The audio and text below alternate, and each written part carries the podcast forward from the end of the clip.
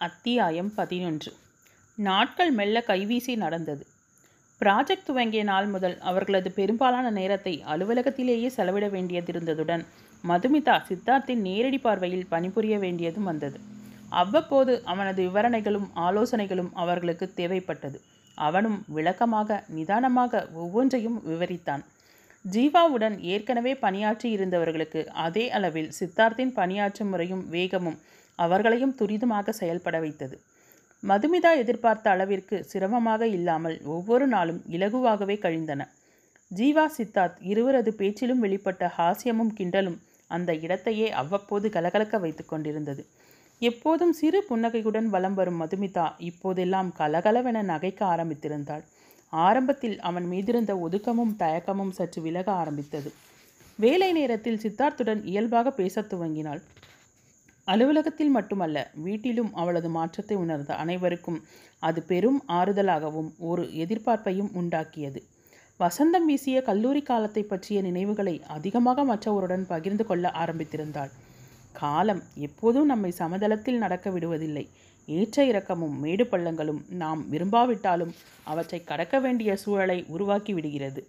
அவற்றை ஏற்றுக்கொண்டே ஆக வேண்டிய கட்டாயத்திற்கு நாம் பலவந்தமாக தள்ளப்படுகிறோம். கடலில் சங்கமிக்க பாய்ந்தோடும் ஆற்றின் நீரோட்டத்தில் துடுப்பில்லாமல் சென்று கொண்டிருந்த மதுமிதாவின் வாழ்க்கை எனும் படகு வரப்போகும் சூறாவளியை சந்திக்க ஆயத்தமாகி கொண்டிருந்தது. அன்று சனிக்கிழமை ப்ராஜெக்ட் ஆரம்பித்து ஒரு வாரம் ஆகியிருந்தது. வார இறுதி நாட்கள் விடுமுறை என்ற போதும் தங்களது ப்ராஜெக்டை விரைந்து முடிக்க ஒரு நாள் கூடுதலாக அவர்கள் வேலை செய்து கொண்டிருந்தனர். சித்தார்த்தும் ஜீவாவும் ப்ராஜெக்ட் சம்பந்தமாக தங்களது அறையில் பேசிக்கொண்டிருக்க மற்ற அனைவரும் கிளம்பிச் சென்றிருந்தனர். மதுமிதா ஏதோ வேலை செய்து கொண்டிருந்தாள். கையில் கத்தையாக பேப்பருடன் பிரிண்டர் அறையிலிருந்து வெளியே வந்த ஜீவா மது நீ இன்னும் கிளம்பலையா? என்று கேட்டான். இதோ கிளம்பிட்டே இருக்கேன் ஒரு அஞ்சு நிமிஷம் என்றாள். சிறு முறுவலுடன் மீண்டும் சித்தார்த்தின் அறைக்கு வந்த ஜீவா அவன் எதையோ எழுதி கொண்டிருப்பதை பார்த்தான். விழிகளை உயர்த்தி நண்பனை பார்த்த சித்தார்த் உட்காரேண்டா என்றான். உனக்கு உடம்புக்கு எதுவும் இல்லையே என்று கிண்டலாக கேட்டான் ஜீவா. கூர்ந்து பார்த்தபடி ஏன்? நீ கேட்குற துணியே சரியில்லையே என்றான். பின்ன வெளியே மது தனியாக உட்காந்துருக்கா அவகிட்ட பேச உனக்கு எவ்வளோ நல்ல ஆப்பர்ச்சுனிட்டி அதை விட்டுட்டு இன்னும் ப்ராஜெக்டை கட்டிட்டு இருக்கேடா என்றான் வேண்டுமென்றே. ரொம்ப நல்லா வந்தாண்டா நீ. அவளே இப்போ தான் என் முகத்தை பார்த்து பேச ஆரம்பிச்சிருக்கா. இதில் நானே போய் பேசினேன் வெயி என்றவன் வம்பே வேண்டாம் என்று தலையை ஆட்டினான். பா என்ன பயம்? இனிமே எனக்கு காரியம் ஏதாவது ஆகணும்னா ரொம்ப சுலபமாக நடத்திக்குவேன் என்றான் சிரிப்புடன். நடத்துவடா எல்லாம் கொஞ்ச நாளைக்கு தான். இன்னைக்கு மதுவை பற்றி வீட்டில் சொல்ல போகிறேன் என்றான் ஆசையுடன். அடப்பாவி இன்னும் உன் லவ்வை நீ அவகிட்டே சொல்லலடா என்றான் ஜீவா ஆச்சரியத்துடன். ப்ராஜெக்ட் முடிஞ்சதும் முதல் வேலை அதுதான் என்றான் நிறைவுடன். எப்படியோ எல்லாம் நல்லபடியாக நடந்தால் சரி. சீக்கிரமாக கல்யாண சாப்பாடு போடு என்றான் மகிழ்ச்சியுடன். ஜீவா அவளிடம் பேசிவிட்டு சென்ற பின் சிஸ்டமை அணைத்துவிட்டு எழுந்தவள். அவளை நோக்கி வந்த அட்டண்டரை கண்டதும் நின்றாள். மேடம் உங்களை பார்க்க விசிட்டர் வந்திருக்காங்க என்றான். என்ன பார்க்க யார் வந்திருப்பாங்க? அதுவும் ஆஃபீஸ்க்கு என்னை எண்ணிக்கொண்டே யார்? என்றால் நெற்றி சுருங்க. பேரை கேட்டேன். அவங்க காலேஜ் ஃப்ரெண்டுன்னு சொல்லுங்க தெரியும்னு சொல்லிட்டார் என்றார் அட்டண்டர். காலேஜ் ஃப்ரெண்ட் என்றதும் அவளது கண்களில் சிறு ஒளி தோன்றி மறைந்தது. நான் பார்த்துக்கிறேன் தேங்க்ஸ் என்றவள் வேகமாக பார்வையாளர் அறையை நோக்கி நடந்தாள். நூறடி தொலைவில் இருந்த பார்வையாளர் அடைய அறையை அடைவதற்குள் இதயம் லப்டப் என வேகமாக அடித்து கொண்டது. சொல்ல இயலாத ஓர் உணர்வு நெஞ்சை அடைப்பதைப் போலிருந்தது. அரைவாசலில் நின்றவள் தயக்கத்துடன் உள்ளே எட்டி பார்த்தாள். சுவர்புறமாக அவன் திரும்பி நின்றிருந்த போதும் அவன் நின்றிருந்த தோரணையே அது அவன்தான் என்று சொல்லாமல் சொல்ல சிலையென நின்றாள். விழிகள் கண்ணீரை பொழிய தயாராக இருந்தன. காலடி ஓசையை கேட்டு திரும்பியவன் அவளை கண்டதும் ஹாய் மது என்னை எதிர்பார்க்கலல்ல என்று கேட்டதுதான் தாமதம். அவளது கன்னங்களில் கரகரவென கண்ணீர் வழிந்தது. அவன் அதை சற்றும் எதிர்பார்க்கவில்லை. தன்னிடம் சண்டையிடுவாள் பேச மாட்டாள் என அவன் நினைத்து கொண்டிருக்க அவளது அழுகை அவனை கலவரப்படுத்தியது. மது சாரி சாரி நான் செஞ்சதெல்லாம் தப்பு தான் ப்ளீஸ் அழாதே என்று அவளது கண்களை துடைக்க விழைந்தவனின் கரத்தை தட்டிவிட்டாள். இரும மாடு உன்னை யாரடா இங்கே வர சொன்னது? உன்னை பார்க்காம இங்கே ஏங்கிட்டு இருக்காங்கன்னு நினச்சியா? என் கண்ணு முன்னால் நிற்காத என்றவள் வேகமாக அவனை பிடித்து தள்ளிவிட்டாள். அவளது பேச்சு அவனுக்கு பெரும் ஆறுதலாக இருந்தது. இப்படி அவளிடம் திட்டு வாங்கி எத்தனை நாட்கள் ஆகிவிட்டன? என நினைத்தவனுக்கு புன்னகை அரும்பியது. ரெண்டு அற வேணுனாலும் அரைஞ்சிக்க தயவு செஞ்சு அழாத என்று பரிதாபமாக சொன்னவன் படு கேவலமாக இருக்கு என்று மென்குரலில் சொன்னான். மீண்டும் அவனை பார்த்த சந்தோஷம் இருந்த போதும் அவனது சில செயல்களால் காயம்பட்டிருந்த அவளது மனம் வீராப்புடன் முறைத்து கொண்டு நின்றது. ஆனால் வழக்கமான அவனது குறும்பு பேச்சு வெளிப்பட்டது. கையில் இருந்த கைப்பையால் அவனை இரண்டு போடு போட்டாள். இரும இரும அறிவு எரும என்று திட்டிக்கொண்டே அவள் அடிக்க அவன் கனிவுடன் அவளை பார்த்து கொண்டே அத்தனை வசவுகளையும் வாங்கி கொண்டான். போதும் மது கை வலிக்கப் போகுது என்றான் குழந்தைக்கு சொல்வதைப் போல். மனசையே வலிக்க வச்சா அதையே தாங்கிக்கிட்டேன். இந்த கைவலியை தாங்க மாட்டேனா என்றவள் அங்கிருந்த இருக்கையில் அமர சுரேஷ் வேதனையுடன் அவள் அருகில் அமர்ந்தான். சாரிம்மா இன்னைக்கு இருக்கிற பக்குவம் அன்னைக்கு இல்லை. நீ எவ்வளவோ சொன்ன. ஆனாலும் அப்போ இருக்கிற வழி மட்டும்தான் பெருசாக தெரிஞ்சுது. பெத்தவங்க கூட பிறந்தவங்க ஃப்ரெண்ட்ஸ் யாரும் தெரியல. என்றவனின் முகம் வேதனையை வெளிப்படுத்தியது. அமைதியாக அவனை பார்த்தாள். தோற்றத்தில் கம்பீரம் கூடியிருப்பது மட்டுமல்லாமல் அவனது வார்த்தைகளிலும் தெரிந்த முகி முதிர்ச்சியும் அவளுக்கு பெரும் மகிழ்ச்சியை கொடுத்தது. உன்னோட இந்த மாற்றத்தை பார்க்க சந்தோஷமா இருக்கு சுரேஷ் என்றாள் ஆத்மார்த்தமாக. முருவலித்தவன் இதே வார்த்தையை நானும் உன்னை பார்த்து சொல்லணும் சொல்லணும்னு எனக்கு ஆசையாக இருக்கு மது என்று ஆழ்ந்த குரலில் சொல்ல அவள் சற்று நேரம் கண்களை மூடிக்கொண்டாள். அவளது முகத்தில் தெரிந்த ஆழ்ந்த அமைதி அவனுக்கு பரிதவிப்பை கொடுத்தது. அவளது கரத்தை பற்றியவன் சரி வீட்டில் எல்லாரும் எப்படி இருக்காங்க? என்று பேஸ் பேச்சை திசை திருப்பினான். கண்களை திறந்தவள் ம் நல்லா இருக்காங்க. அத்தனோட கல்யாண வேலையில் எல்லோரும் ரொம்ப பிஸி ஆண்டி தீபா அண்ணாலாம் எப்படி இருக்காங்க? தீபாவுக்கு ரெண்டாவது பெண் குழந்தை தானே? உங்களோடலாம் டச் இல்லைனாலும் அப்பப்போ அத்தான் கிட்ட விசாரிச்சுக்குவேன் என்று படபடவென பேசினாள். எல்லாரும் நல்லா இருக்காங்க. நீ எங்களை பற்றி தீபக் கிட்ட விசாரிச்சுக்குவேன்னு தெரியும் என்றான் சிரிப்புடன். அசடு வழிந்தவள் நீ இன்னும் எவ்வளோ நாள் இங்கே இருப்ப? வந்தது வந்த அத்தானோட கல்யாண நெருக்கத்தில் வந்திருக்கலாம் என்றாள். நான் இங்கேயே இருக்கலான்னு வந்திருக்கேன். நீ என்னை கிளப்பி அனுப்புறதுலையே இருக்கியே என்றான் விளையாட்டாக. ஹே உண்மையாவா சொல்கிற அப்போது ஆண்டி அண்ணாலாம்? எல்லாருமே தான். நம்ம வீட்டை கொஞ்சம் ரெனோவேட் பண்ணணும். அதை கவனிக்கத்தான் நான் முன்னால் கிளம்பி வந்தேன். அம்மாலாம் இன்னும் ரெண்டு வாரத்தில் வந்துடுவாங்க என்றான். உன்னை நம்பி ஒரு வேலையை கொடுக்குற அளவுக்கு நீ ஆளாக்கிட்டியா? சூப்பர்ப்பா என்றால் சிரிப்புடன். அவ்வளோதானே நினச்சிட்டு இருக்க? இன்னும் நீ எதிர்பார்க்காததையெல்லாம் செய்ய போகிறேன் பார்த்துக்கிட்டே இரு என்றான் மர்ம புன்னகையுடன். உன்கிட்ட மாற்றம் வந்ததில் அதிகமாக சந்தோஷப்படுற ஆள் நான் தான் சரி நீ எவ்வளோ நேரம் இங்கே உட்காந்து பேசிகிட்டு இருக்கிறது? வா வீட்டுக்கு போகலாம் என்றபடி எழுந்தவள். ஆனால் நான் இங்கே இருக்கேன்னு உனக்கு எப்படி தெரியும்? அத்தான் கிட்ட பேசுனியா? என்றால் புரியாமல். என்னை ரிசீவ் பண்ணதே தீபக் தான். இங்கே வந்தது உன்னை மட்டும் பார்க்கல இன்னும் முக்கியமான ரெண்டு பேர் இருக்காங்க என்றவன் மொபைலை எடுத்து யாரையோ அழைத்தான். யாராக இருக்கும் என்று அவள் யோசித்து கொண்டிருக்க ஹலோ ரெண்டு பேரும் என்ன செய்கிறீங்க அங்கேயே இருங்க ரெண்டே நிமிஷம் என்று மட்டும் சொல்லிவிட்டு ஃபோனை அணைத்தவன் மது வா என்று அவள் கையை பற்றி அழைத்து கொண்டு மீண்டும் அலுவலகத்தின் உள்ளே செல்ல அவள் புரியாமல் பார்த்தாள். சித்தார்த்தின் அறைக்கதவை தட்டிவிட்டு அவன் உள்ளே செல்ல அவள் தயக்கத்துடன் அவன் பின்னால் சென்றாள். என்னை கண்டதும் சந்தோஷத்துடன் சுரேஷ் நீ எப்படி இங்கே? என்ற ஜீவா எழுந்து வந்து அவனை அணைத்து கொள்ள சித்தார்த்தா அவனை தோளோடு சேர்த்துணைத்து எப்படிடா இருக்க? என்று தட்டி கொடுத்தான். அவர்கள் மூவரையும் பார்த்து மலங்க மலங்க விழித்தாள் மதுமிதா. ரொம்ப நல்லா இருக்கேன் என்றவன் மதுவை பார்த்து கண்களை சிமிட்டி மது இவங்க சைல்ட்ஹுட்லேருந்து அண்ணாவோட ஃப்ரெண்ட்ஸ் என்றான் சிரிப்புடன். நம்ப முடியாமல் அவர்களை பார்த்தாள். இங்கே வேலைக்கு சேர்ந்த ஒன்றரை ஆண்டுகளில் ஒரு நாள் கூட ஜீவா இதை தன்னிடம் சொன்னதில்லையே. அப்படியானால் ரமேஷ் அண்ணாவின் மூலமாகத்தான் இந்த வேலையும் கிடைத்ததா? கீதா என்று கேள்வி மேல் கேள்வி பிறக்க விடைகளுக்காக அவர்களை பார்த்தான். மது குழப்பமே வேணாம் முதல்ல உட்கார் என்று அவளுக்கு இருக்கையை காண்பித்தான் சித்தார்த். அவள் மௌனமாக அமர அவள் அருகில் அவனும் அமர்ந்தான். ரமேஷின் நட்பு சுரேஷின் பாசம் அம்மாவின் அன்பு என்று வரிசையாக சொன்ன சித்தார்த் கவனமாக தீபாவின் திருமண விழாவில் அவளை பார்த்ததை பற்றி சொல்லாமல் விடுத்தான். ஜீவாவிடம் திரும்பியவள் அப்போது எங்கள் காலேஜில் டீட்டெயில்ஸ் கலெக்ட் பண்ணி என்னை காண்டாக்ட் பண்ணேன்னு சொன்னதெல்லாம்? என்று ஆரம்பித்தவள் என்னை உங்களுக்கு இன்ட்ரடியூஸ் செஞ்சது ரமேஷ் அண்ணாவா? என்று கேட்டாள்.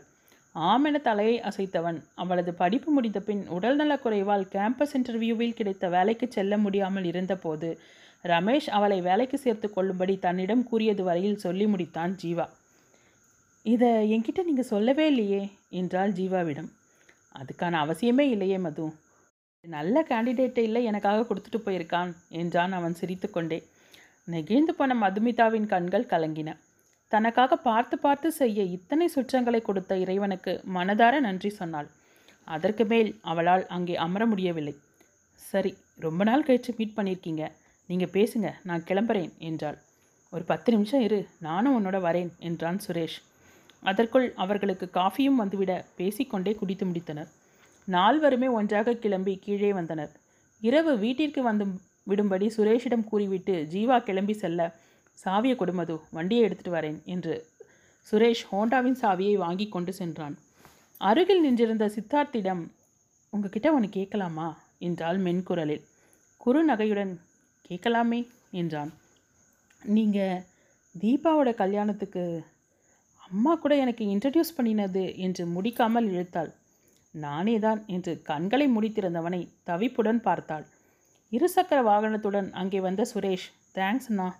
இன்னைக்கு நான் இங்கே வர காரணமே நீங்கள் தான் என்று மர்ம சிரிப்பொன்றை உதிர்த்தவன் நாளைக்கு வீட்டுக்கு வரேன். பெரியமாட்ட சொல்லிடுங்க. நைட் ஜீவானா வீட்டுக்கு போயிட்டு ஃபோன் செய்கிறேன் என்றவன் விடை பெற்றான் பத்திரம் என்று கையசைத்தவன் காரை நோக்கி நடந்தான்.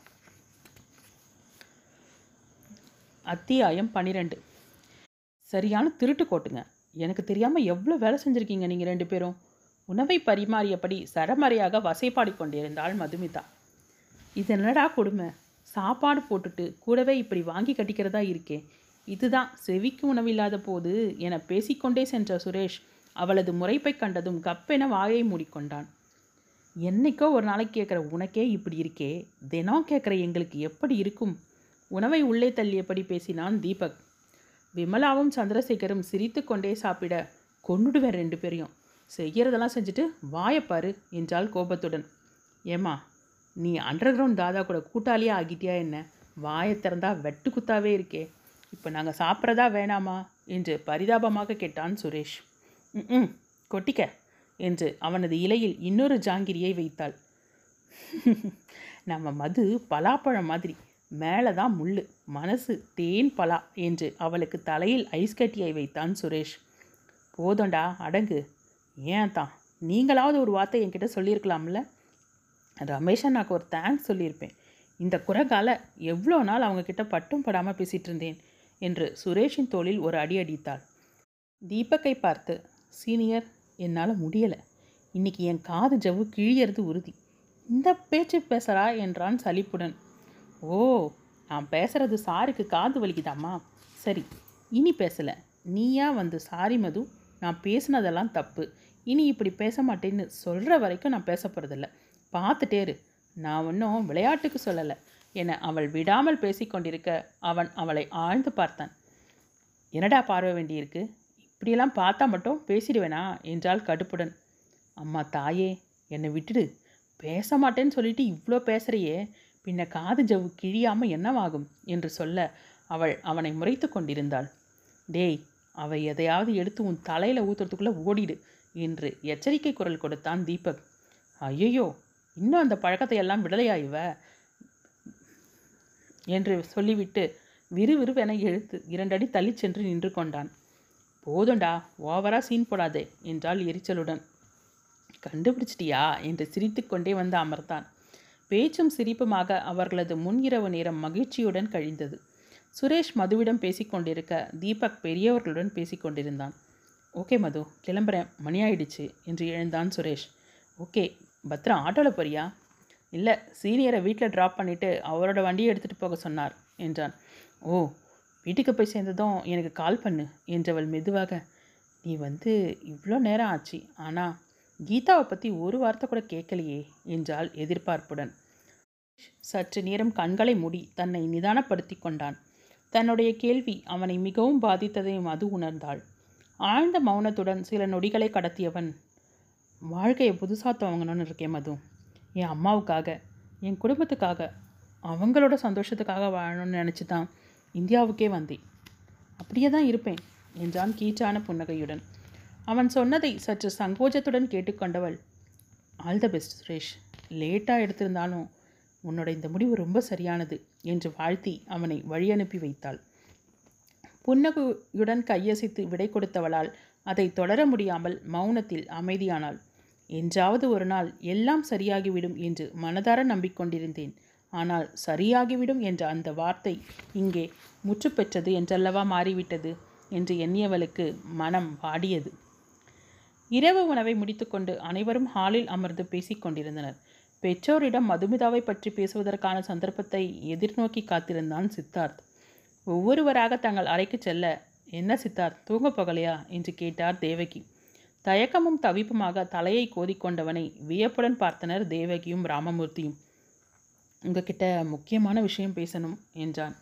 அமைதியாக இருந்தாலும் எதையும் படாரென உடைத்து பேசும் மகனின் இந்த பதற்றமும் அவனது மாற்றமும் தேவகிக்கு புன்னகையை வரவழைத்தது. ஏன்பா உன் அம்மா கிட்ட தனியாக பேசணுமா?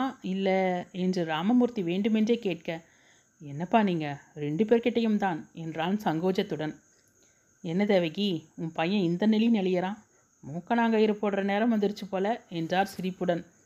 அப்பா ப்ளீஸ் என்று தலையை கோதிக்கொண்டவனின் முகம் வெட்கத்தில் சிவந்தது.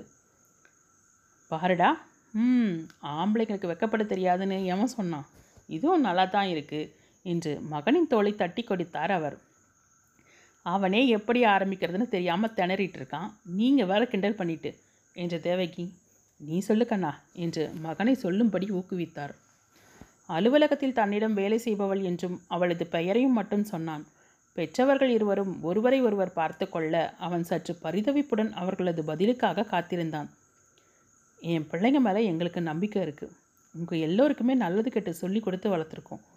உங்கள் வாழ்க்கையில் முக்கியமான முடிவுகளை எடுக்க சுதந்திரமும் கொடுத்துருக்கோம். அந்த முடிவு நல்லதாக இருக்கும் பட்சத்தில் ஆதரவும் தந்திருக்கும்.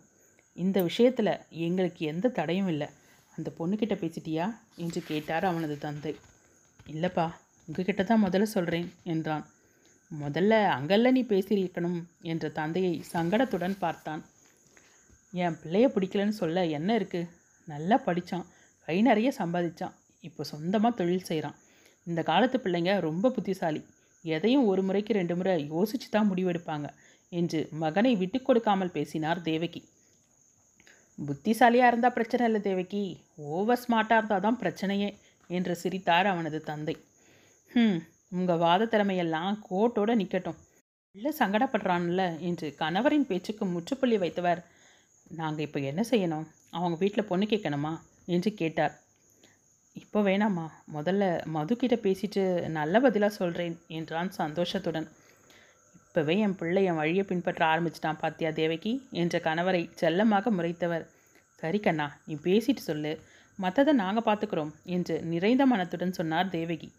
தலையை ஆட்டிவிட்டு இரண்டடி சென்றவன் திரும்பி வந்து ரொம்ப தேங்க்ஸ்மா என்று அன்னையின் கரத்தை பற்றி கொண்டான். தேவகி மகிழ்ச்சியுடன் அவனை பார்க்க டேய் மகனே இங்கே அப்பன்னு ஒருத்தன் இருக்கேண்டா என்று ராமமூர்த்தி சொல்ல தேங்க்ஸ்பா என்றவன் கையை தடவியபடி தனது அறையை நோக்கி துள்ளலுடன் நடந்தான். மகன் சென்ற திசையையே பார்த்து கொண்டிருந்த மனைவியை தட்டு அழைத்தவர் என்ன ஏதாவது வேண்டுதல் பண்ணிட்டு இருக்கியா என்றார் கிண்டலாக. புதுசாக என்ன வேண்டிக்க போகிறேன் என் குழந்தைங்களை கடைசி வரைக்கும் இப்படியே சந்தோஷமாக வச்சுக்கன்னு வேண்டிக்கிறேன் என்றார். அது சரி எப்பவும் இனிப்பையே சாப்பிட்டுட்டு இருக்க முடியுமா? என்றவரது வாயை புத்திய தேவகியின் விழிகள் கலங்கி இருந்தன என்ன தேவகி? நெருப்புனா வாய் வந்துருமா? என்றார் சமாதானமாக. இந்த ரெண்டு வருஷமாக அவன் எப்படி இருந்தான்னு பார்த்தீங்க தானே? எனக்கு ஆரம்பத்தில் இருந்தே ஒரு சந்தேகம் இருந்துச்சு. அவனா சொல்லட்டுமேன்னு இருந்தேன். இப்போவும் அவன் முழுசாக நம்மக்கிட்ட விஷயத்த சொல்லலை. சித்தார்த் சொல்கிறத வச்சு பார்க்கும்போது எனக்கு என்னவோ அந்த பொண்ணை இவன் இதுக்கு முன்னாடியே பார்த்து பழகியிருக்கான்னு தோணுது என்றார். ஓ அப்படி சொல்கிறியா எதுவாக இருந்தாலும் என் பிள்ளையோட நல்ல மனசுக்கு எந்த குறையும் வராது. நான் பூஜிக்கிற என்னோட பாபா என்னைக்கும் என் குழந்தைங்களுக்கு துணையாக இருப்பார் என்றார் நம்பிக்கையுடன். அறைக்கு வந்த சித்தார்த்திற்கு வானமே வசப்பட்டதைப் போல அவ்வளவு சந்தோஷம். அவனது சந்தோஷத்தில் பங்கு கொள்வதைப் போல அவனது கைபேசி ஒலித்தது. சிரிப்புடன் எடுத்தவன் சுபா என்றான் சந்தோஷம் பொங்க. எதிர்முனையில் இருந்த அவனது சகோதரி சித்து நீயா பேசுகிற உண்மையிலேயே நீதானா? என்றால் நம்ப முடியாமல். உனக்கு என்ன சந்தேகம்? என்றான் சிரிப்புடன். ரொம்ப நாளைக்கு பிறகு பழைய சித்தார்த்தோட குரலை கேட்குறேனே என்று அவள் சொல்லிக்கொண்டிருக்கும் போதே ஆ என்ற அலறல் கேட்டது. என்னாச்சு சுபா? என்றான். என்னாச்சா? காண்றது கனவில்லைன்னு தெரிஞ்சுக்க என்னை கிள்றா உன் அக்கா என்று அவர்களது பேச்சில் இடை புகுந்தார் அவனது சகோதரியின் கணவர் ஹரிபிரசாத். சித்தார்த் சிரிக்க இது வலிச்சிருச்சா உங்களுக்கு? என்ன விஷயம்னு நான் மட்டும் தெரிஞ்சுக்கிறேன் என்று வேண்டுமென்றே சொன்னவள் ஸ்பீக்கரை நிறுத்திவிட்டு சொல்லு சொல்லு என்ன விஷயம்? என்று ஆர்வத்துடன் தம்பியிடம் கேட்டாள். அவன் மெல்ல விவரத்தை சொல்ல எதுவும் பேசாமல் கேட்டுக்கொண்டவள் எனக்கு என்ன சொல்கிறதுனே தெரியலடா. நீ கொஞ்சம் நிதானமாக இருந்திருக்கலாம். சரி விடு யாராக இருந்தாலும் அந்த நேரத்தில் இப்படி தான் நடந்துட்டுருப்பாங்க என்று அவள் சொன்னதும் அவன் மௌனமாக இருந்தான். தொடர்ந்து. ஆனால் உன்னோட லவ் ரொம்ப ஸ்ட்ராங் தான். இல்லைனா திரும்ப அதே பொண்ணு உன் வாழ்க்கையில் வருவாளா? என்றால் தம்பியை சமாதானம் செய்யும் பொருட்டு. ஆழ்ந்த மூச்சு விட்டவன் என்னோட தப்பை புரிய வைக்கவும் மன்னிப்பு கேட்கவும் தான் மது என்னோட வாழ்க்கையில் வந்திருக்கா என்றான் தழுதழுப்பாக. அவளுக்கு திக்கென்றிருந்தது. என்ன சொல்கிற மது கிட்ட மன்னிப்பு கேட்க போறியா? என்றாள் எரிச்சலுடன். இல்லைனா என்னோட மனசு ஆறாது சுபா என்றான் பரிதாபமாக. அட உண்மை விளம்பி உனக்கு மூளையே இல்லையா? ஒரு பொண்ணு எதை வேணுனாலும் தாங்கிப்பா. நீ அவளை சந்தேகப்பட்டேன்னு தெரிஞ்சது உன்னை திரும்பி கூட பார்க்க மாட்டா. நினைவு வச்சுக்க. ஏதாவது உளறி வச்சு உனக்கு நீயே முட்டுக்கட்டையை போட்டுக்காது. முதல்ல கல்யாணம் முடியட்டும். புரிஞ்சுதா? என்றாள் கட்டளையாக. அரைமனத்துடன் ம் என்றான். அவனை சமாதானம் செய்யும் வகையில் ரெண்டு பேருக்கும் பெயர் பொருத்தம் சூப்பராக இருக்கு என்றாள். அவன் அமைதியாக இருக்க ரொம்ப யோசிக்காதே சித்தார்த். உன்னோட நல்லதுக்காக தான் சொல்கிறேன் சரி மதுவோட ஃபோட்டோ அனுப்பேன். என் தம்பியோட வருங்கால ஒய்ஃபை நாங்களும் பார்ப்போம்ல என்றாள். ஃபோட்டோலாம் இல்லை சுபா என்றான் முருகலுடன் இதை நான் நம்பணுமா? என முறைப்பாக கேட்டாள். அதுவும் விருப்பம். இன்னும் கொஞ்ச நாள் வெயிட் பண்ணா நீயே நேரில் பார்க்கலாம் என்றான் அவன். ம் அது எங்களுக்கு தெரியாதாக்கும். Anyway all the best. சொன்னதை மறந்துடாத சீக்கிரமே அவகிட்ட பேசிட்டு எங்களுக்கெல்லாம் நல்ல விஷயம் சொல்லு என்றாள். கண்டிப்பாக மாமா கிட்ட சொல்லு. நான் நாளைக்கு அவருக்கு பேசுகிறேன் பாப்பாவை பார்த்துக்க என்று தமக்கையிடம் சொல்லிவிட்டு ஃபோனை வைத்தபோது அவனது உள்ளம் நிறைந்திருந்தது. ஆனாலும் மனதோறும் சிறு உறுத்தல் இருந்து கொண்டே இருந்தது. அத்தியாயம் பதிமூன்று. காதல் கனவுகள் ஒரு புறம் ஆக்கிரமித்திருந்த போதும் அலுவலகத்திற்கு வந்துவிட்டால் தனது வேலையில் கவனமாக இருந்தான் சித்தார்த். அனைவருமே ப்ராஜெக்டில் முழு கவனத்தையும் செலுத்தியதில் குறித்த நாட்களுக்கு முன்பாகவே வேலையை முடித்துவிட முடியும் என்ற நிலை அனைவருக்குமே சந்தோஷத்தை கொடுத்தது. அன்று ஜீவாவும் சிவாவும் டப்பிங் ஸ்டுடியோவிற்கு சென்றுவிட சித்தார்த் தான் முழு நாளும் வேலைகளை கவனித்துக் கொண்டிருந்தான். தலைவலி மண்டையை பிளந்தது. முக்கியமான வேலை இருக்கிறது என கீதா சற்று விரைவாக சென்றுவிட மதுமிதாவும் லதாவும் மட்டுமே இருந்தனர். இப்போதெல்லாம் லதா அவளிடம் அதிகம் பேசுவதில்லை என்பதால் மதுவும் தான் உண்டு தன் வேலை உண்டு என்றிருந்தாள். தனது வேலை முடிந்துவிட்டதென சித்தார்த்திடம் சொல்லிவிட்டு அவள் கிளம்பிவிட்டாள். சற்று நேரம் பொறுத்து மதுவும் கம்ப்யூட்டரை ஷட் செய்யும் முன்பு தான் செய்த வேலைகளை பற்றிய குறிப்புடன் சித்தார்த்தின் அறைக்கு சென்றாள். இன்னைக்கு ஷெட்யூல் முடிச்சிட்டேன். நான் கிளம்பட்டுமா? என்று கேட்டவள் சோர்வுடன் இருந்தவனை பார்த்தாள். ஆ யா நீங்கள் கிளம்புங்க என்றான். கதவு வரை வந்தவள் திரும்பி உங்களுக்கு தலைவலியா? கண்ணெல்லாம் சோர்வாக தெரியுதே என்றால் சிறு தயக்கத்துடன். ம் கண்ணோட சேர்ந்து வலிக்குது. ஜீவாவோட போஷனையும் சேர்த்து முடிச்சிட்டு இருக்கேன் இன்னும் அரை மணி நேரத்தில் முடிஞ்சிடும் நீங்கள் கிளம்புங்க என்றவன் நெற்றியை பிடித்து விட்டு கொண்டான். சரி என நினைத்த போதும் அங்கிருந்து செல்ல மனம் தவித்தது. இஃப் யூ டோன்ட் மைண்ட் நான் செய்யட்டுமா? நீங்கள் கொஞ்சம் ரெஸ்ட் எடுங்களேன் என்றாள். இல்லை மது நான் மேனேஜ் பண்ணிக்குவேன் என்றான். என்கிட்ட பேராசிட்டமால் இருக்குது ஆஃப் டேப்லெட் போட்டுட்டு கொஞ்சம் ரெஸ்ட் எடுங்க. ரொம்ப சிவியர் ஆகிட்டா உங்களுக்கு மட்டும் இல்லை அஃபெக்ட் ஆகும் என்றாள். சிறு யோசனைக்கு பிறகு உங்களுக்கு ஒன்றும் பிரச்சனை இல்லையே? என கேட்டான். நான் கால் பண்ணி சொல்லிடுறேன். ரெண்டு நிமிஷம் என்றவள் தனது அன்னைக்கு தகவல் தெரிவித்துவிட்டு கைப்பையுடன் அவனது அறைக்கு வந்தாள். மாத்திரையை அவனிடம் கொடுத்தவள் சீனு அண்ணா கிட்ட காஃபி வாங்கிட்டு வர சொல்லியிருக்கேன் என்றாள். அவளது அக்கறையான செய்கையில் சந்தோஷத்தில் திக்குமுக்காடி கொண்டிருந்தான். தேங்க்யூ மது என்றான் ஆழ்ந்த குரலில். வெல்கம் என்றவள் இமைகளை தாழ்த்தினாள். உள்ளுக்குள் சிரித்து கொண்டவன் நான் ஜீவா ரூமில் இருக்கேன். நீங்கள் வேலையை பாருங்கள் என்றவன் ஜீவாவின் அறைக்கு சென்றான். காஃபியுடன் அந்த அட்டெண்டரை ஜீவா ஜீவாவின் அறையில் இருப்பவனுக்கு கொடுக்க சொல்லிவிட்டு வேலையில் ஆழ்ந்தாள். மருந்தும் ஃபில்டர் காஃபியும் அவனது தலைவலியை பெருமளவு குறைத்திருக்க முகத்தை கழுவிக்கொண்டு இரண்டு அறைகளுக்கும் இடையில் இருந்த கதவின் வழியாக தனது அறைக்கு வந்தான். வேலையில் ஆழ்ந்திருந்தவள் தன் பின்னால் வந்து நின்றவனை கவனிக்கவில்லை. திரையில் ஒளிர்ந்து கொண்டிருந்த அனிமேஷனை முழுமையாக வரைந்து முடிக்கும் வரை பார்த்து கொண்டிருந்தவன் எக்ஸலண்ட் மது என்றான் பாராட்டும் விதமாக. வேதனை கொடுத்த பின்னங்கழுத்தை பிடித்துவிட எண்ணி கைகளை உயர்த்தியவள் திடீரென தனக்கு பின்னாலிருந்து குரல் வரவும் உடல் அ- அதிர எழுந்த வேகத்தில் தடுமாறியவளின் இரு தோள்களையும் பற்றி நிறுத்தினான். தனது உடலில் இருந்த சக்தியெல்லாம் வடிந்து கால்கள் வலு விழுந்தது போலிருக்க பொத்தென இருக்கையில் அமர்ந்தாள். இதயம் படபடவென அடித்துக்கொள்ள ஏசி அறையிலும் அவளுக்கு உயர்த்திருந்தது அவளது நிலையைக் கண்டு சங்கடமாக இருக்க வெறும் சாரி மது உன்னை டிஸ்டர்ப் பண்ண வேணாம் நான் அமைதியாக இருந்தேன். நீ விழுந்துட போகிறேன்றதும் என்றதும் பரவாயில்ல என்றவளுக்கு வார்த்தைகள் தடுமாறின. அதற்கு மேல் அவளால் தொடர்ந்து முழு ஈடுபாட்டுடன் வேலையில் கவனம் செலுத்த முடியவில்லை. அதை உணர்ந்தவனாக உன்னோட ஹெல்ப்புக்கு ரொம்ப தேங்க்ஸ் மது. நீங்கள் கிளம்புங்க என்றான். தலையசைத்தவள் எதுவும் சொல்லாமல் கிளம்பி கதவருகே சென்றதும் தேங்க்யூ மது என்றவனது குரலால் நின்று திரும்பி பார்த்தாள். கீழுதட்டை கடித்தபடி தேங்க்ஸை எதிர்பார்த்து செய்யலை என்றாள் அடங்கிய குரலில். புருவத்தை உயர்த்தி பின்னே என்றான் குறும்பு புன்னகையுடன். இப்படி ஒரு கிடுக்கி கேள்வியை எதிர்பார்க்காததால் அது என்று ஆரம்பிக்க ஃப்ரெண்ட்ஷிப்பா என்றான் வேகமாக. அவளும் மறுக்காமல் ஆமாம் என்றாள். அப்போது ஃப்ரெண்ட்ஷிப்புக்குள்ளே தேங்க்ஸ்லாம் தேவையில்லை தானே? என்றவனுக்கு என்ன பதில் சொல்வதென தெரியாமல் ஆம் என்பதைப் போல தலையை அசைத்தாள். அப்போது நீங்கள் வாங்க போங்கன்னு சொல்லாமல் அதை ஷார்ட்டாக மாற்றிக்கலாமா நீங்கள் நீயாக மாறிடும் என்றவனை கண்கள் அகல பார்த்தாள். உனக்கு பிடிக்கலனா? என்று இழுத்தவன் அவளது நீள்விழிகளில் தெரிந்த குறுகுறுப்பை ரசித்தபடி இங்கன்னு சேர்த்துக்கலாம் என்றான். அவனது பாவனையில் புன்னகை அரும்ப நான் உங்களை விட சின்னவதான் என்றாள் மெதுவாக. இதுக்கு தேங்க்ஸ் சொல்லணும்னு தோணுது.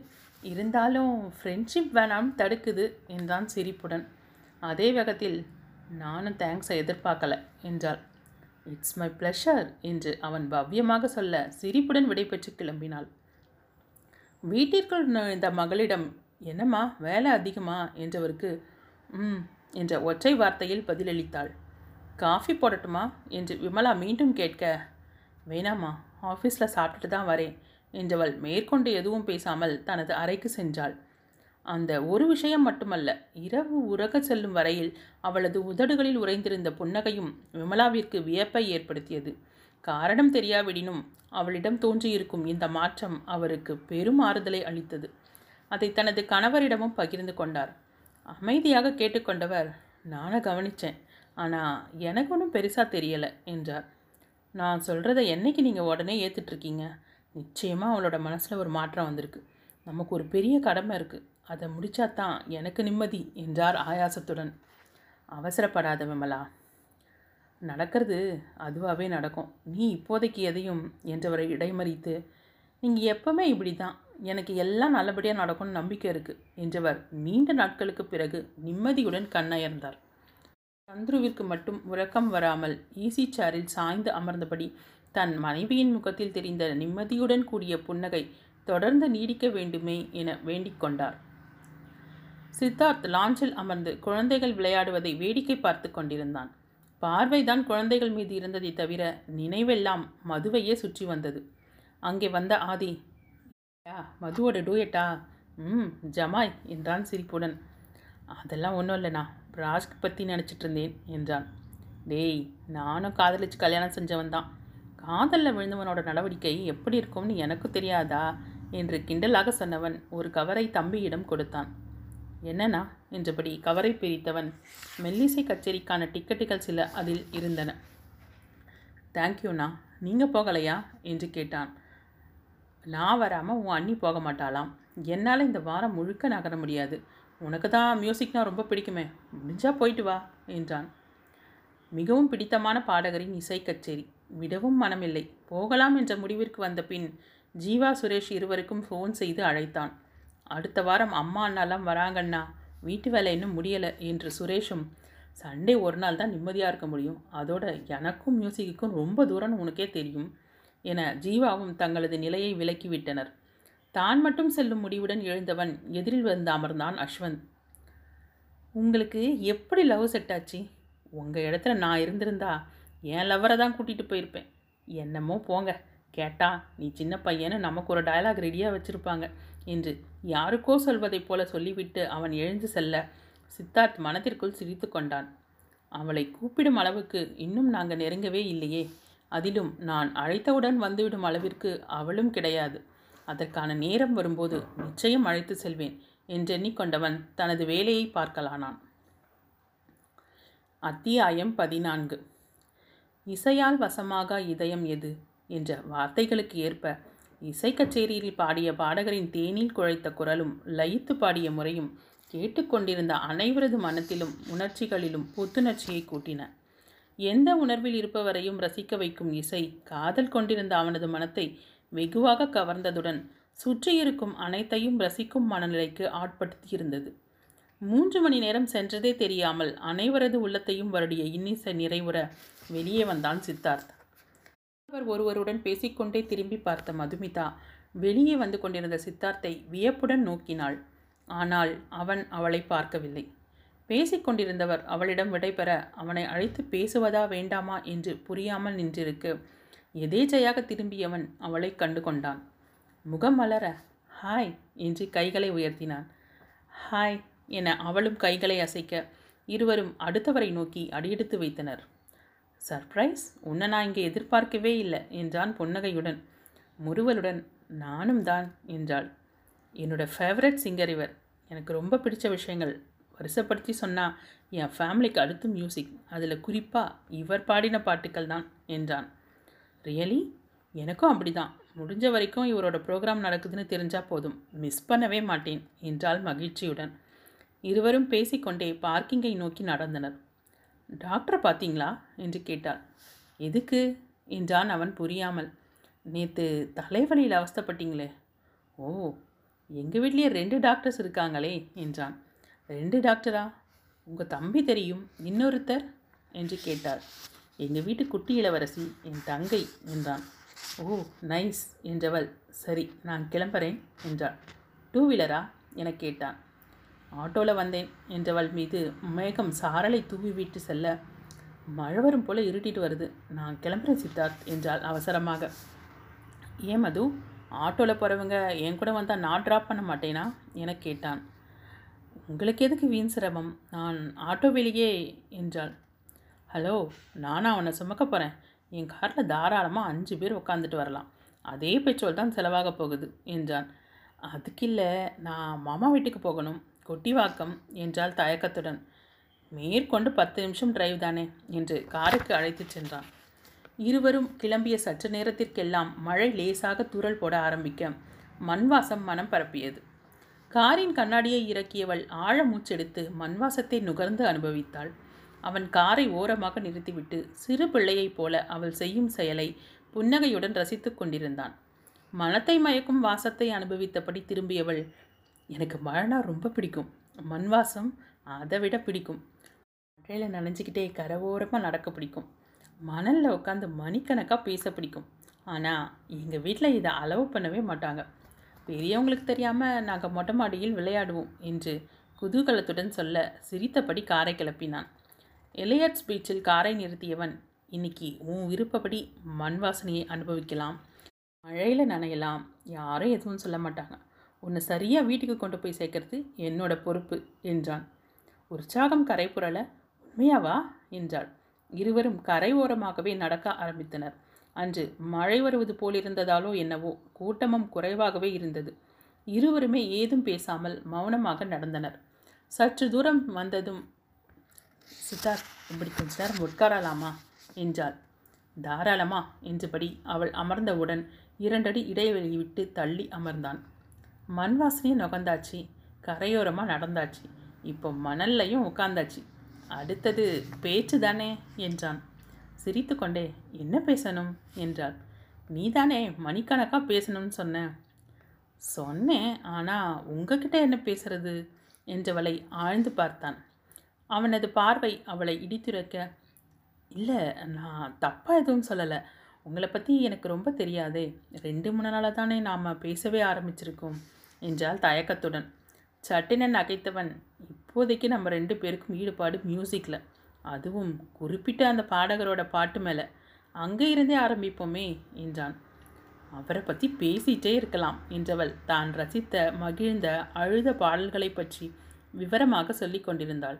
அவனும் ஒரு பாட்டுக்கு உயிர் கொடுக்கறது அந்த குரல் தான் நம்ம மனசை குளிர்விக்க எத்தனையோ பாட்டுகளை சினிமாவை பார்க்கும்போது ரொம்ப கொடுமையாக இருக்கும். அதுக்கு பின்னால் அந்த பாட்டை கேட்கும் போதெல்லாம் குரங்க நினைக்காம மருந்தை குடிக்கிற கதையாக அந்த கோரியோகிராஃபியும் படமும் தான் கண்ணு முன்னால் தெரியும். அப்படி பல பாட்டுகளை கேட்கும்போது இந்த சினிமாவை பார்க்காமலேயே இருந்திருக்கலாம்னு தோணும் என்று அவன் விளக்கி கொண்டிருக்க அதை ஆமோதித்து அவளும் சிரித்தாள்.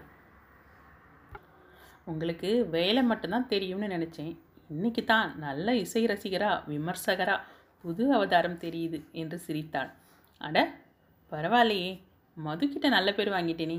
வெரி குட் சித்தார்த் என்று தனக்கே சொல்லி கொண்டவன். தேங்க்யூ மேடம் என்று அவளுக்கு ஒரு சல்யூட் அடித்து சிரித்தான்.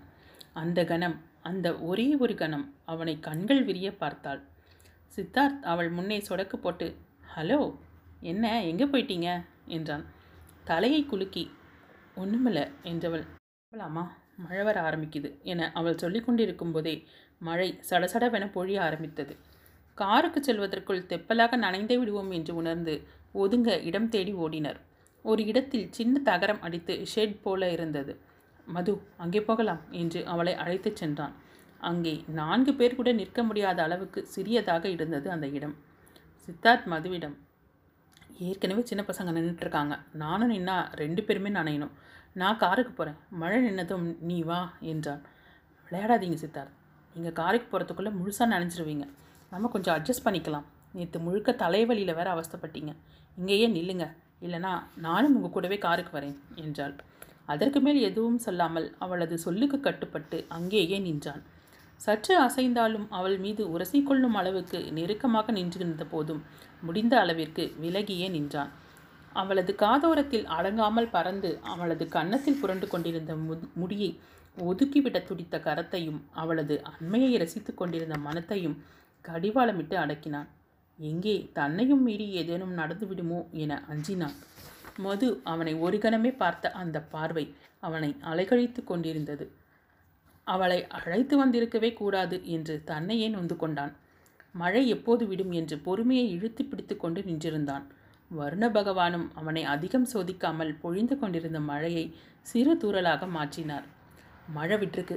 அதிகமாகறதுக்கு முன்னால் காருக்கு போயிடலாம் என்றான். இருவரும் காரில் வந்து அமர்ந்ததும் டேஷ்போர்டில் இருந்த சிறிய துண்டு ஒன்றை எடுத்து தலையை தோட்டிக்க என்று கொடுத்தான். தேங்க்ஸ் என்று வாங்கி கொண்டாள்.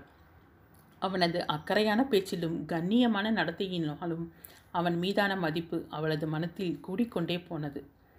தீபக்கின் வீட்டின் முன்பாக காரை நிறுத்தும் வரை அவளுடன் பேசிக்கொண்டே வந்தானே தவிர மறந்தும் அவளை திரும்பி பார்க்கவில்லை. காரிலிருந்து இறங்கும் முன் வீட்டுக்கு வாங்களே உங்களை பார்த்தா எங்கள் வீட்டில் ரொம்ப சந்தோஷப்படுவாங்க என்றாள் இருக்கட்டும் மது இன்னொரு நாள் சாவகாசமாக என் குடும்பத்தோடு வரேன் என்றான் குறிப்பாக. அதை உணராதவளாக அந்த நாளுக்காக காத்துட்ருக்கேன் என்றால் மலர்ந்த முகத்துடன். அந்த பதில் அவனது காதலுக்கு கிடைத்த அங்கீகாரமாக எண்ணி புன்னகையுடன் காரை கிளப்பினான். அத்தியாயம் பதினைந்து. அனிமேஷன் வேலைகள் முடிக்கும் தருவாய்க்கு வந்துவிட அன்று ரெக்கார்டிங் அலுவலகத்திற்கு செல்ல வேண்டியிருந்தது. சிவா வீட்டிலிருந்து நேராக ஸ்டூடியோவிற்கு வந்து விடுவதாக சொல்லியிருந்ததால் சித்தார்த்தும் மதுவும் அங்கே செல்வதற்கு தயாராகி கொண்டிருந்தனர். இருவரும் ரெக்கார்டிங் ஆஃபீஸ் சென்று இறங்க சிவாவும் அவர்கள் பின்னாலேயே வந்து சேர்ந்தான். அவனுடைய ஆராய்ச்சி பார்வை சிரித்து பேசியபடி வந்த இருவர் மீதும் படிந்தது.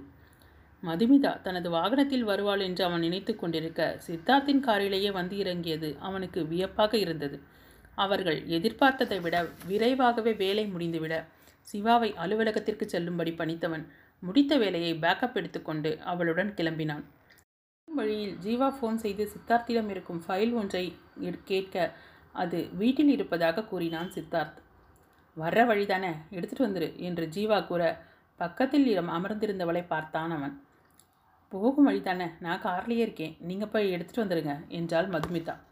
சரி என்றவன் ஜீவாவிற்கு சொல்லிவிட்டு கைபேசியை அணைத்தான். காரை கேட்டின் அருகிலேயே நிறுத்திவிட்டு இஃப் யூ டோன்ட் மைண்ட் உள்ளவா மது? பத்து நிமிஷத்தில் கிளம்பிடலாம் என்றான். சிரித்தவள். நானும் தான் உங்களை கூப்பிட்டேன் என்றாள் பூ குறும்புடன். இவ்வளோ தூரம் வந்துட்டு நீ கார்லேயே இருந்தா அம்மா என்னை கோச்சிக்குவாங்க என்று இறங்கிய குரலில் சொல்ல மேற்கொண்டு எதுவும் பேசாமல் காரை விட்டு இறங்கினாள்.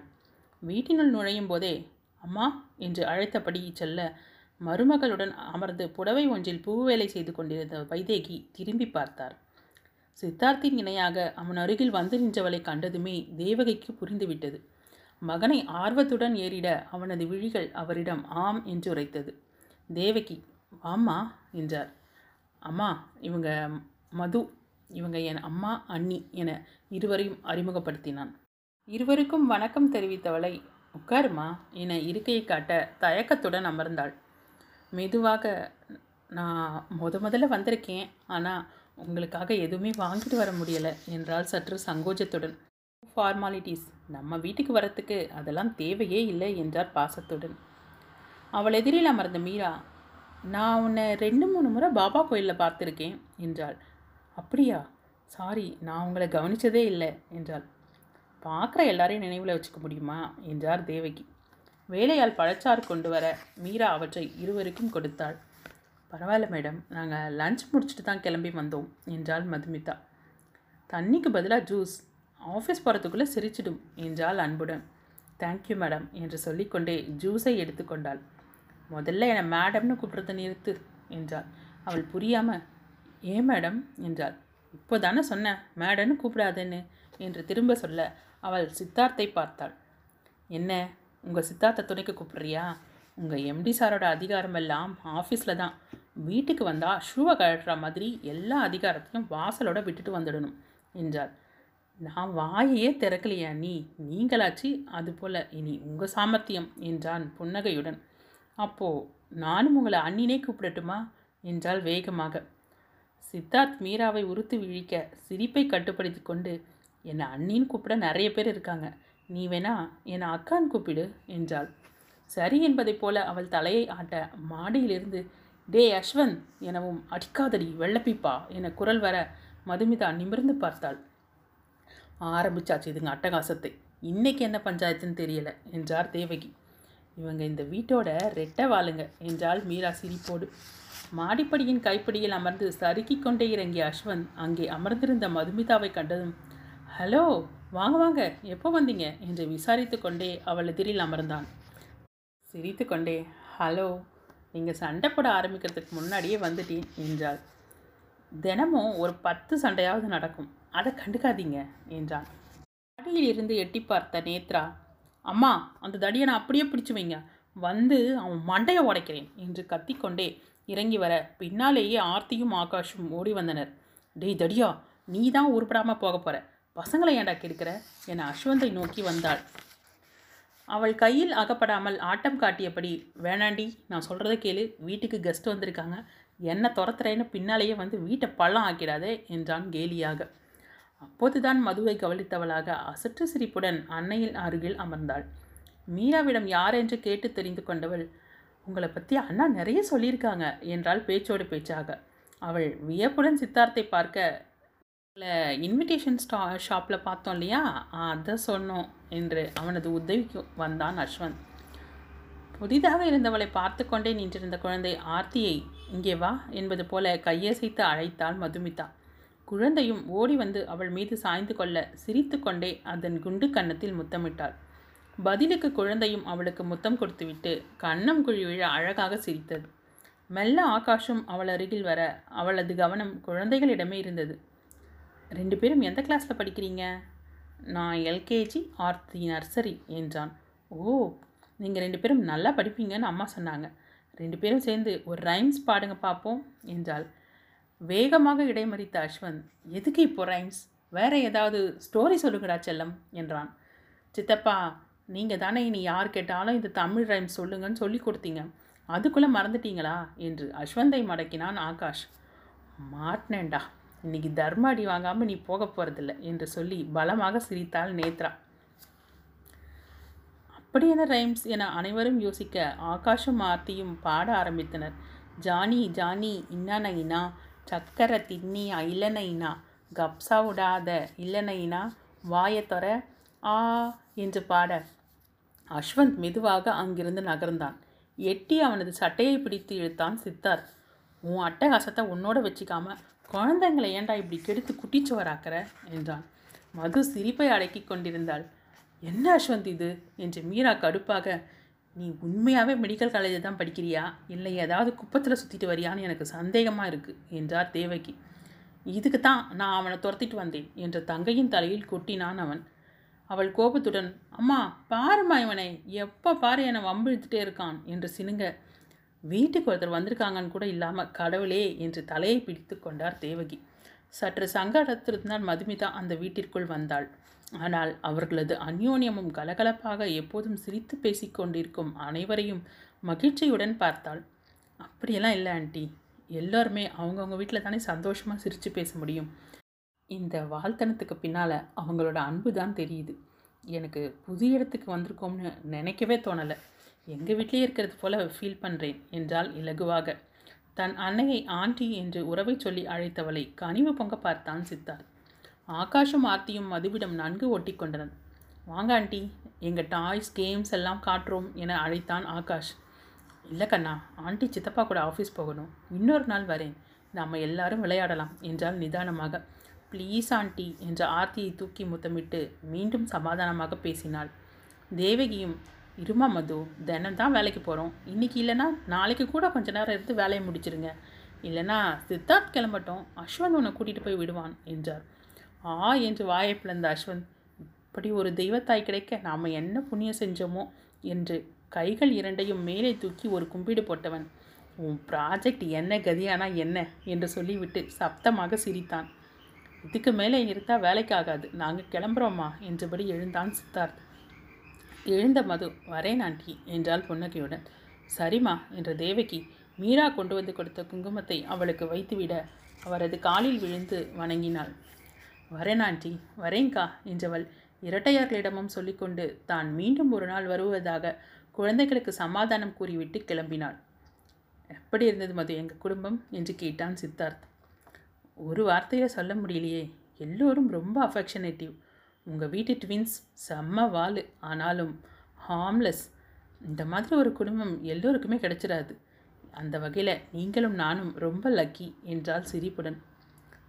நீங்களும் நானும்னா என்றான் உங்கள் ஃபேமிலி மாதிரியே எங்கள் ஃபேமிலியும் ரொம்ப கேரிங் அதை சொன்னேன். வெரி குட் எக்ஸ்பீரியன்ஸ் உங்களுக்கு தான் தேங்க்ஸ் சொல்லணும் என்றாள். அலுவலக பார்க்கிங்கில் காரை நிறுத்தியவன் ஓகே உன் தேங்க்ஸை எல்லாம் மூட்டை கட்டி வை. ஒரு நாளைக்கு மொத்தமாக வாங்கிக்கிறேன் என்றான். குறிப்பாக புன்னகைத்தபடி அவள் இறங்கிச் செல்ல சித்தார்த் அவளை பின்தொடர்ந்தான். அவன் வந்துவிட்டதை அறிந்த ஜீவா சித்தார்த் ஃபைலை கொடு என்றதும் அலுவலக மேஜையறையை திறந்து எடுத்து கொடுத்தவனை அட பாவி என்பதைப் போல செய்வதறியாமல் பார்க்க கண்களை சிமிட்டி சிரித்தான் அவன்.